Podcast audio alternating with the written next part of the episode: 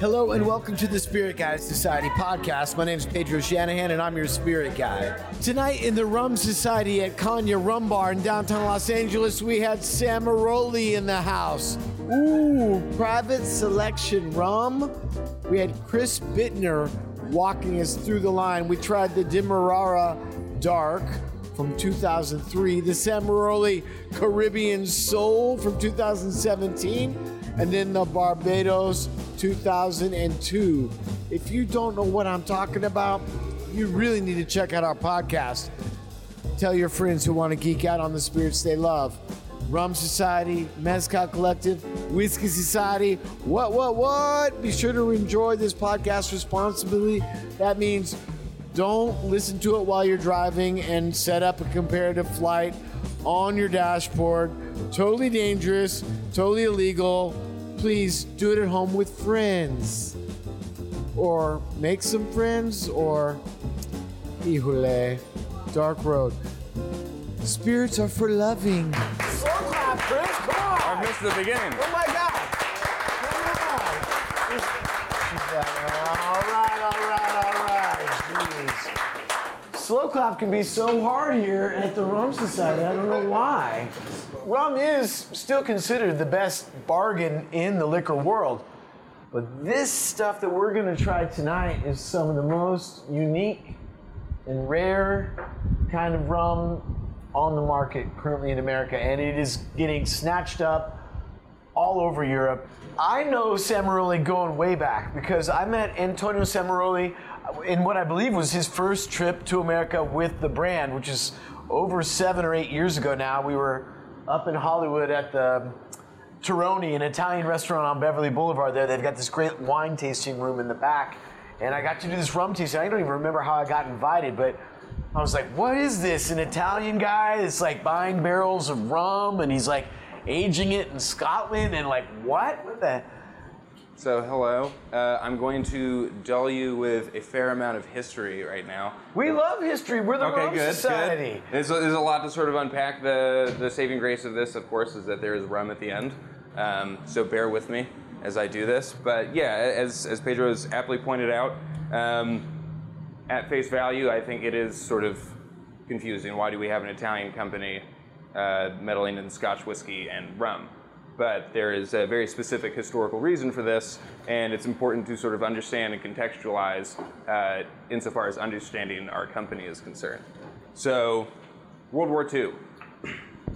Towards the end of the war in Italy, you have American and English occupation in the country, right? So this is this is how whiskey is first introduced. Oh yeah, sorry. I know this is this is rum. We'll get to it, but I gotta bore you with a little whiskey shit first. Don't So- be so negative. Don't apologize ahead of time. Hey, rum people are my people. I know that you know we're here to drink one thing, but we have to you know pay homage and respect uh, this sort of aspect of history. So, whiskey is introduced to Italy because of American and British occupation, right?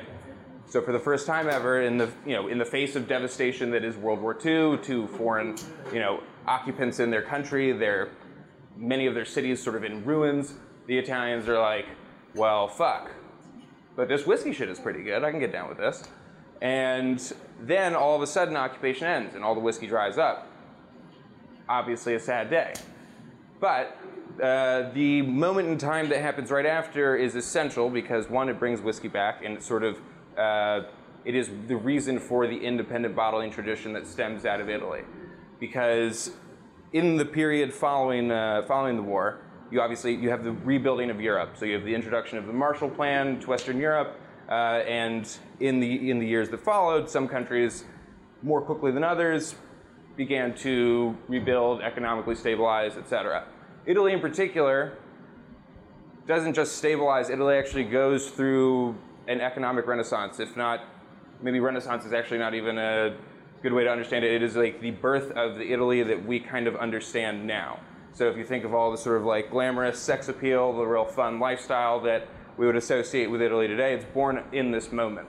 Um, because prior to this moment, you basically have the aristocracy and farmers. Um, it's a very dichotomous kind of society and is historically pretty poor. But in the 50s, 60s, and 70s, 70s it sort of uh, fizzles out. But in the 50s and 60s, you have what they refer to as il miracolo economico, or il boom. So this is the, the, the economic miracle, the boom. Um, and this is where, for the first time in Italy, you have the, the emergence of a true middle class. So there's mass migration from the south up into the north, the cities swell. Uh, this is where fiat kind of hits its second wave of importance. It puts the country on four wheels, as they say. And within like an absurd amount of time, and I'm talking like four or five years, uh, the GDP doubles. And prior to this moment, maybe 2%, I think, uh, is 2% of the population has things like a car, a television, a refrigerator. After this period of growth, four or five years, now 96% of the population has these things. That's fucking insane. That is an insane cultural pivot to happen in such a condensed period of time. And so it's the consumption of these sort of Western emblems that is essential to the Italians uh, and their cultural sort of significance of that moment, right? And whiskey and the consumption of whiskey is very much a, a social symbol. It is effectively to say, hey, I'm Italian and I've arrived.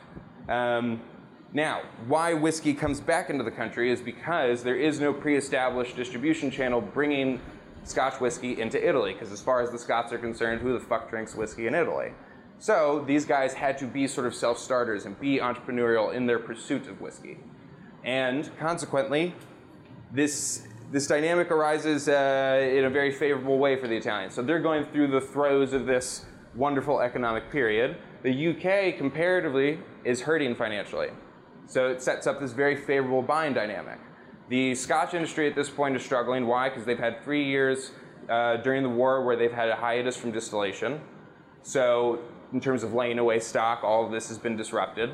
And the only real big consumer of Scotch at this point is the US. But the US market is completely focused on blended Scotch whiskey. So, single malt has taken this back seat. Also, very importantly, because there was a domestic tax levied uh, on people in the UK, and so all of a sudden, like Scotch, which is this domestic treasure and consumed more regularly, is now skyrocketed in price. So the Scots, being the resilient uh, drinkers that they are, said, "No, fuck it. I just tried vodka for the first time, and that's dirt cheap. I'm, I'm fine with my vodka. Thank you very much." Um, so the Italians walk what into a terrible decision. I think it's pretty fucking, it's pretty fucking ice cold, but and very like uh, it's it's very Scottish. But they so the Italians walk in like kids in a candy store, right? Everyone's concerned. You know, if you're making money, it's all about blended whiskey. All of a sudden, single malt is readily available, and these people are like, "Fuck, I need to sell this." So the Italians walk in, envelopes full of lira, and they're like, "Yeah, fuck it, boom, I had my pick of the litter."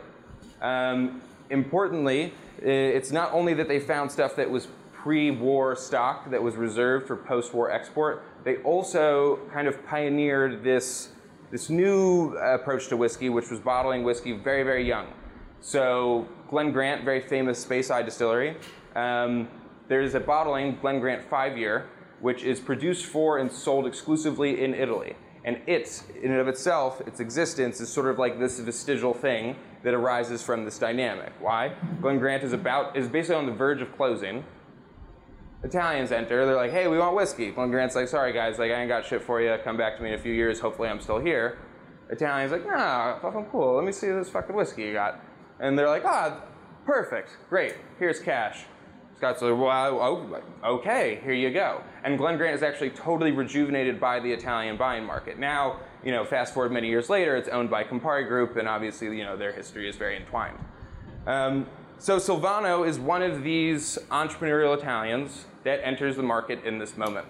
Um, does it initially sort of as a passion project. He's at this point a small time importer, uh, dealing with also wine, but then obviously has you know gets on with Scotch craze, and his business sort of grows very very organically from there. You know, by his initial bottling is all Cadenhead stuff, brings that back. Is it's met with a like positive reception, so people encourage him to continue. And so slowly and incrementally, he begins to expand his business. And it's not till many, many years later where his business is full, you know, full blown. We're the first non-British, non-Scottish independent bottler in history. So he's obviously a pioneer in that respect. But it's not until late, later into the 80s, that late 80s, where someone introduces him to rum. because he's traveling to and from the UK and Italy quite frequently at this point. And when someone introduces him to rum, we're talking about like a quintessential romantic ass Italian man. He's like, oh my fucking god, rum is the best thing I've ever tasted. All of the world must wait now. I'll be back in a couple months. But a couple months turns into a couple years, and this is why we have rum from us as we as it exists today. Um, he basically goes to the Caribbean and he's sort of a student again. He's found this new awakened passion in the same way that he once did with his whiskey. Uh, but now he's like traveling between the islands and he's familiarizing himself with rum as a category. Uh, and sort of partly, it's like part ingenuity, part practicality. He starts bringing this back to Scotland because that's where he's already aging his whiskey. So what we have today is now, you know, contemporarily referred to as continentally aged rum.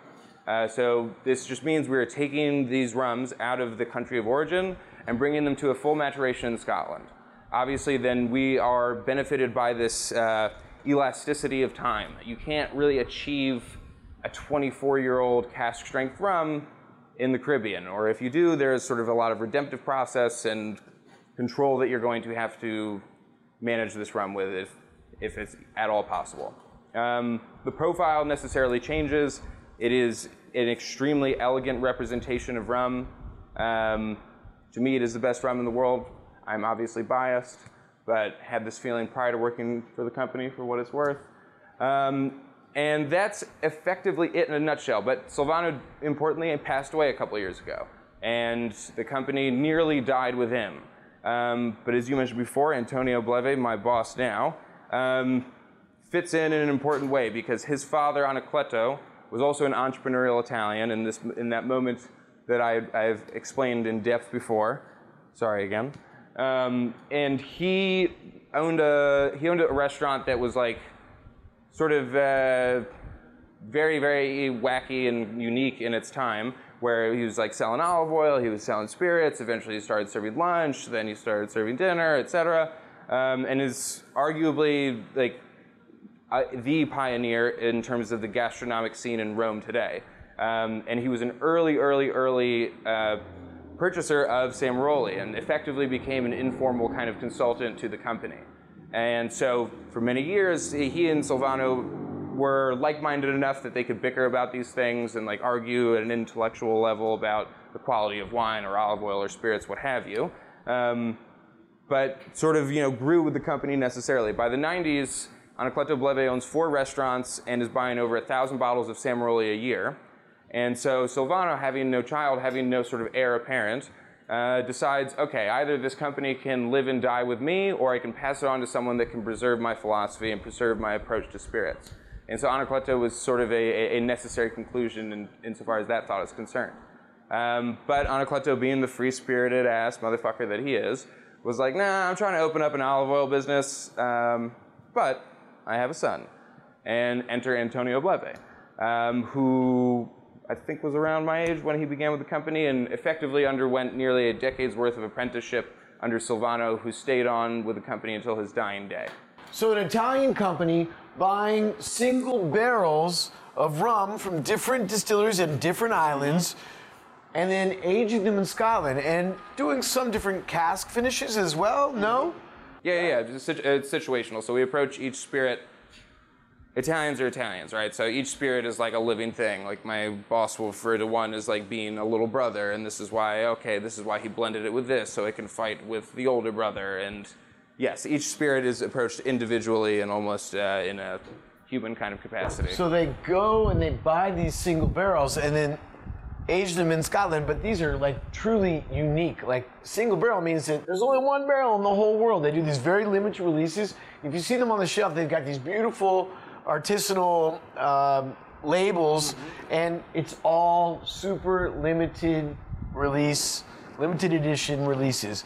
So let's get into it because they're all very unique. Even at any distillery you go to, when you talk about a single barrel, you're talking about these like jewels. Like you can find barrels that are so antithetical in terms of flavor profile from what the distillery is kind of known for or what people think of the DNA of a certain hmm. distillery as being.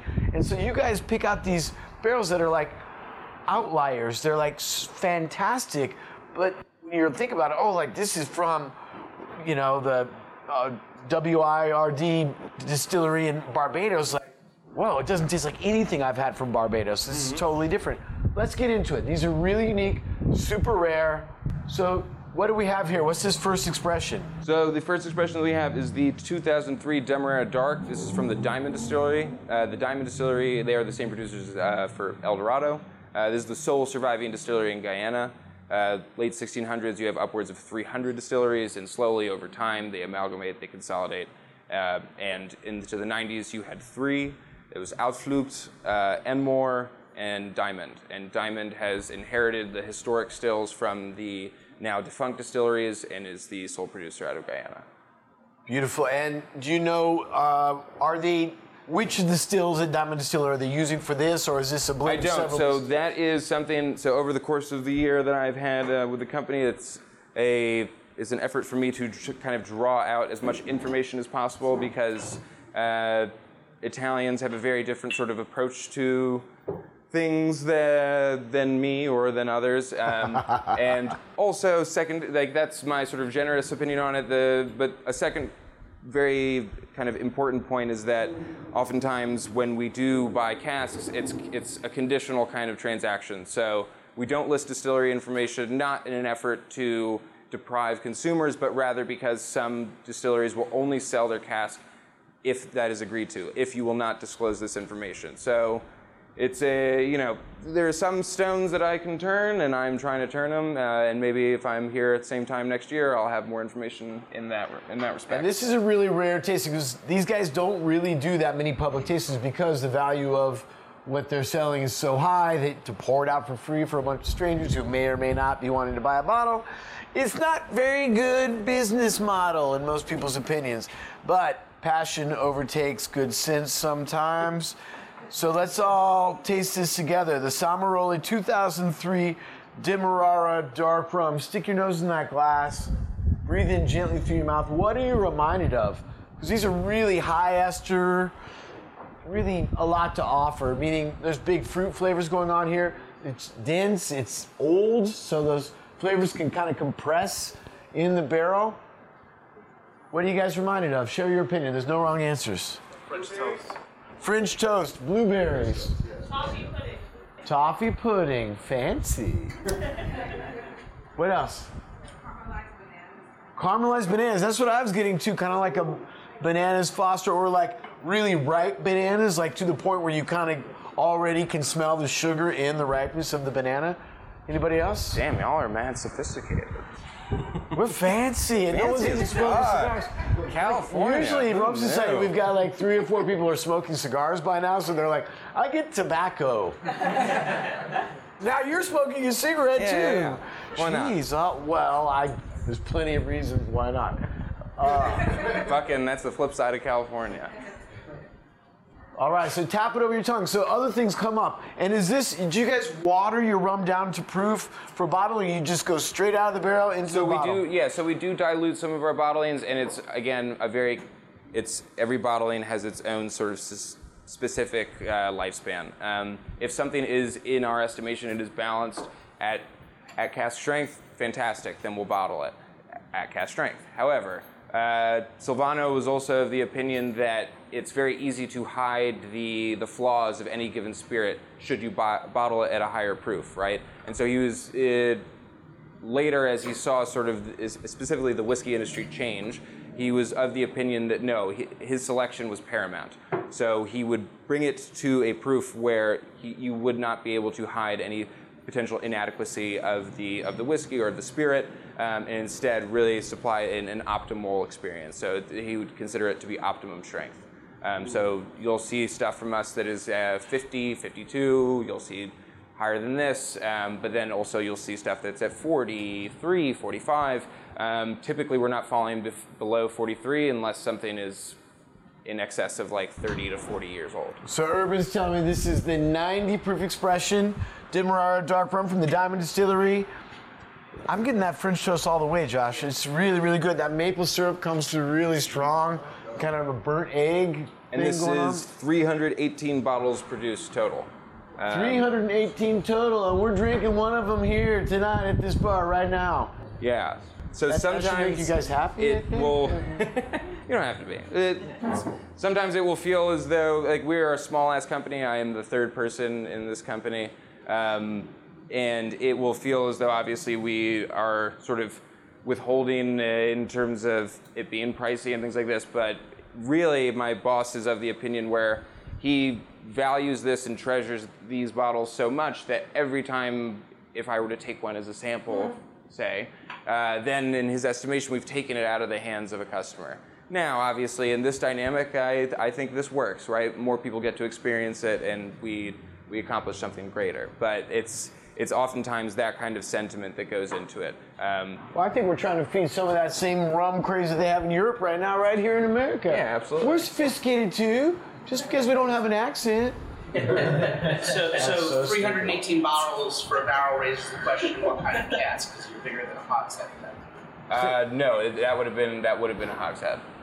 Really, really special juice. Yeah, this one I find also particularly interesting, and feel free to disagree, but uh, as far as Demerara's go, this has a really nice pronounced licorice note on the palate, which I find to be really intriguing because that's not fucking normal at all.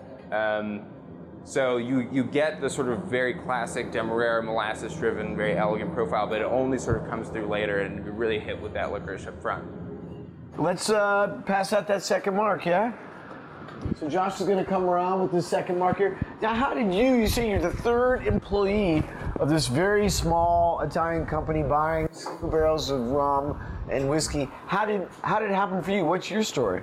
Ooh, I didn't think I would tell this story. Um, the short version of that is an That was Urban's idea. So Urban asked him, like, Um, the the short version of that story is an Italian guy walks into a bar. The long story is basically I was managing a bar in New York. Uh, Antonio came in for a tasting. Um, so you met him actually probably in the like you said like his that would have been his first trip uh, to the U.S. Um, which he speaks about with me constantly because his mind was blown after this. Um, but we just sort of uh, we had a tasting. He could tell that I was uh, like enthralled with everything that he was showing, and I was just like, I didn't know, you know, it's like I knew Sam really by name, kind of, but then sat down for this tasting, and then at by the end of it, it was like I was starstruck, and I like couldn't look at him, so I was like, oh my god, this shit is dope. What did you just bring me? I feel shame, and like, then he like, you know, very generously came up to me and gave me the ends of one of these sample bottles that he had, and I was like, oh my god, thank you so much, thank you so much. And he goes, okay, Chris, maybe tomorrow I come for dinner.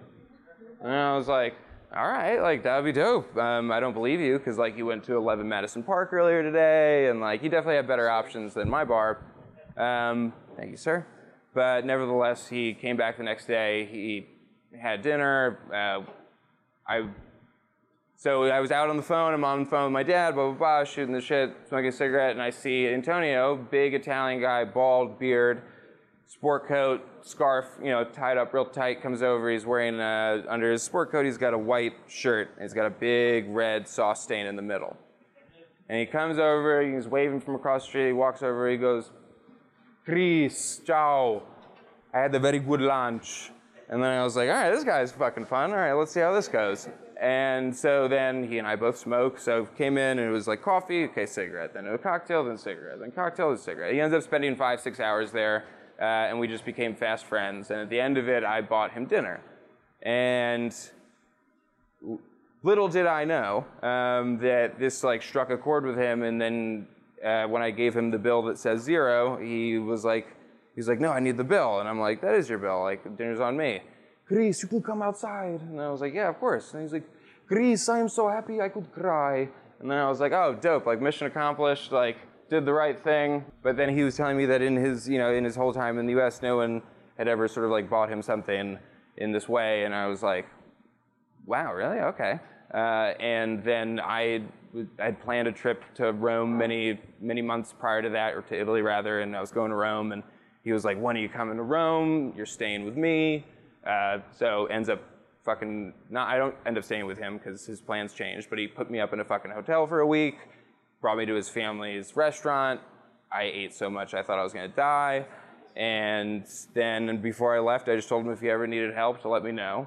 And then a few, and he was like, ah, small company, no job for you, but like, thanks very much. Um, but then a couple months later, his uh, fiance uh, became pregnant with his now first son, Gabriele, and uh, he didn't want to leave the country. It was like, you know, first son, Italy. And uh, so he was like, hey, can you do this for me? You live in the US, blah, blah, blah. And I was like, fuck yeah. And he was like, okay, you come to Rome next week. And then that's, and now here I am a year and two months later.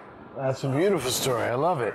So, yeah, cheers to that. What is the second mark that we have now? This is the. Uh, So this is the Caribbean Soul. This is the 2017 edition.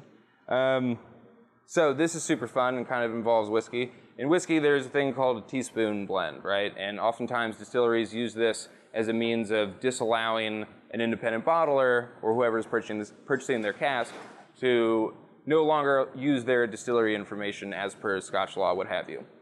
But Italians, being the crafty ass motherfuckers that they are, use that to their advantage. Why? Because this is actually 99% Cuban rum. Now, if this was an unadulterated cask, we would have to declare this as a product of Cuba. We cannot sell that in this country. So we use the methodology of the teaspoon blend because in Scotland, if you were to take two different uh, spirits from varying countries of origin and create a blend, you can no longer declare those countries. Now it is in fact a product of Scotland. So this is 99% Cuban rum from the Sanctus Spiritus distillery, and, nine, and 1% um, from Uitvlugt, a, a defunct distillery from, from Guyana, which I find really funny because it's 1%, which seems negligible, but it absolutely impacts the profile, and it's rum that you fucking can't ever get back. Um, and it's 90 proof. And yes, it says Caribbean Soul blended rum, product of Scotland. Very strange indeed. Josh Otis, what were we saying? I said this feels. I mean, it feels and knows like like it's white wine cask. A white wine cask. Interesting. Yeah, so this would have been uh, New American Oak or potentially New French Oak. Um, now a lot of our cooperage is more sort of diverse than it used to be, and we source from a lot of wine producers. So potentially this is something that is of that, uh, coming of that world. And which distillery from Cuba is most of the Uh, just? Sanctus Spiritus. Okay, Sanctus Spiritus. So tap some over your tongue, guys. How does that experience change? Allow yourself to be surprised. I get that buttery note that you're talking about, Josh, like that white wine cask. This is molasses-based juice, right? Mm-hmm. Oh, it's really delicious. That rubberiness, beautiful, like orange blossom. Yeah, beautifully drying. What are you getting? Lemon or a bit of citrus. Lemon, some citrus, definitely, definitely. How old is this one? What was that? How old is this one? Uh, it's 1998 and 1998 as well. Um, we had a previous edition that was called the 1998 Caribbean Soul, and that was used the same sort of methodology. Uh, Caribbean, uh, excuse me, Cuban cask, and uh, then 1% Jamaican. Um, but then, because my boss was convinced that it would become too confusing, he omitted the 1998 from the second edition of it. Very beautiful stuff. Say again? I want this for, You want this one for my birthday. When's your birthday? for your birthday? July 31st. Okay, I have time to save up. yeah, we got time.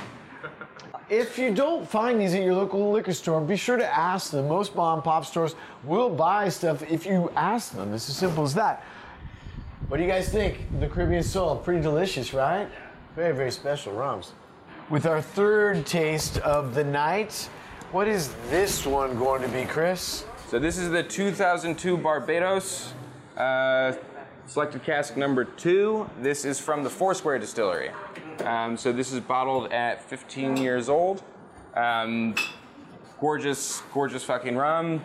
Gorgeous Uh, rum. So the, that's the eastern edge, uh, the eastern part of Barbados, the Foursquare Distillery Mm-hmm. there. And this one is bottled at 90 proof. Again, these gorgeous labels. Yeah, each label is a one-off. Uh, the graphic designer for the company is an old family friend, um, someone that Antonio went to school with. A blend of pot and column stills. And how many bottles did you get out of this one? That is on the back. I think it's like 288. Ah, I remember 288. Really great stuff. So if- yeah, Foursquare obviously produces beautiful, beautiful rum. Um, I think it's really interesting to try it. Thank you very much. Uh, in this medium because it's a very different sipping experience. Um, I think that that is arguably true of all of our rums, is that they are more akin sort of to someone who, say, has no experience with rum in sort of a very in-depth way. It's arguably more akin to something like an eau de vie. Um, a lot of the Barbadian stuff that we bottle uh, I find parallels between it and like Calvados that I have tried. Um, so I think it, but obviously the you know the profile on it is is can only be achieved through something that is a sugarcane distillate. Okay, so explain that. I want that. If, if, if I'm someone who's listening to this podcast and I'm like, I don't know what Calvados is, what, Calvados what is, is uh, is apple apple brandy from France. and why would you compare it to this rum? Why? Um, I just feel like the brightness and the kind of like crisp uh, fruit profile that I that I receive from this is something that I don't typically receive from a 15 year old rum, and instead is something that I would find like I could find more parallels with a Calvados, and I think it's that's what makes drinking Samaroli interesting, right? Is that we're trying rum achieved through different means. Um, we are trying rum that is continentally aged, and obviously we have a lot of fucking experience doing it.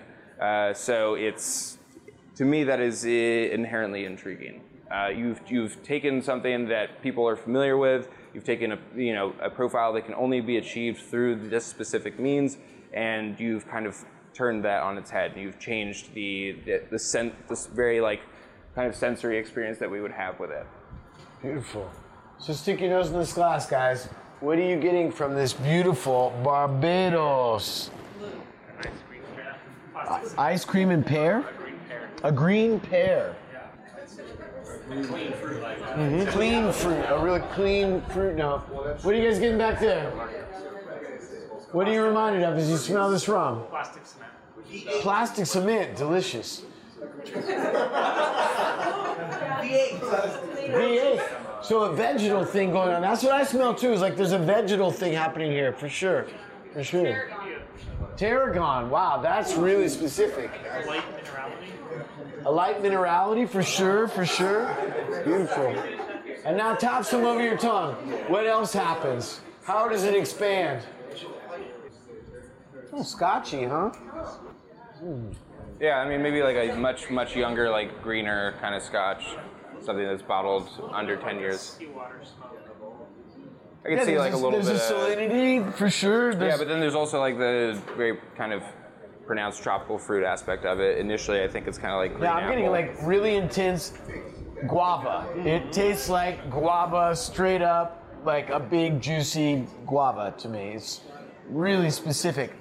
I'm wondering, is that like, you know, if they're doing a proprietary yeast there, or is it just all natural fermentation? Like no, so like this is? I think the the diversity of opinion on how it sort of registers on everyone's palate is something that Silvano was uh, acutely aware of, and this is why he, in his later years, you know, he said like before he died, he wished that he could just label everything just like Scotch whiskey and just rum, um, because he doesn't want to like right now what we've just gone through is something that he really valued was the very the eminently personal experience that one has with a spirit, or it has with anything to do with something that is sensory, something you smell, something you taste. It is eminently personal. It strikes a certain like unique chord within each person, and that was something that he you know thought was akin to like sex or to any sort of like great pleasurable experience. I, I think And it as, so a form of diplomacy because not only are we having this personal experience, but we're sharing it in a public forum. Mm-hmm. If we can talk about our differences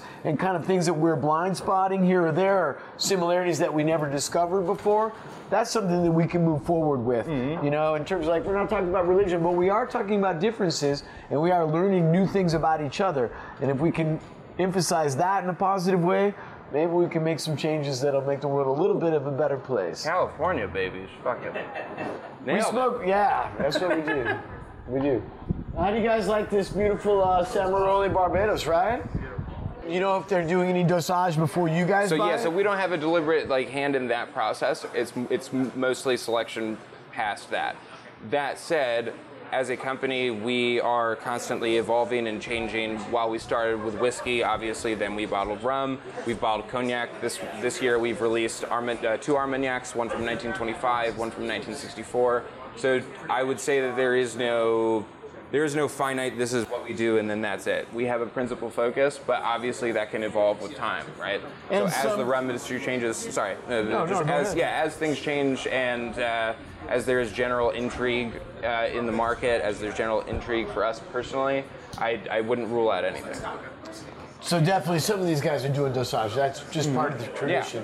So So you guys, let's give it up for Mr. Chris Bittner from Samaroli. Really great stuff, Chris. Tell your friends about Samaroli. This is some really exquisite rum. If people are like, ah, I don't like rum, it's kind of like cheap or whatever, this is going to blow their minds, as it did mine, as it did this man. Thank you for listening to the podcast. If you like what you heard, please head over to Apple Podcasts and give us a five star rating and review. The Spirit Guide Society is a Spirit Adventures production in association with Bitten from the Apple Productions. Special thanks to Tone Mesa for their post production and audio services. This show was produced by Andrew Apple and me, Pedro Shanahan. Executive producer Andrew Abrahamson. Be sure to like us on Facebook and follow us on Twitter and Instagram at Spirit Guide SOC. We'll be there to answer any questions you have, share what we're drinking, and more. And if you're still thirsty, you can always find more episodes of the show wherever you get your podcasts. Be sure to always drink responsibly. That means don't drink to forget, drink to remember.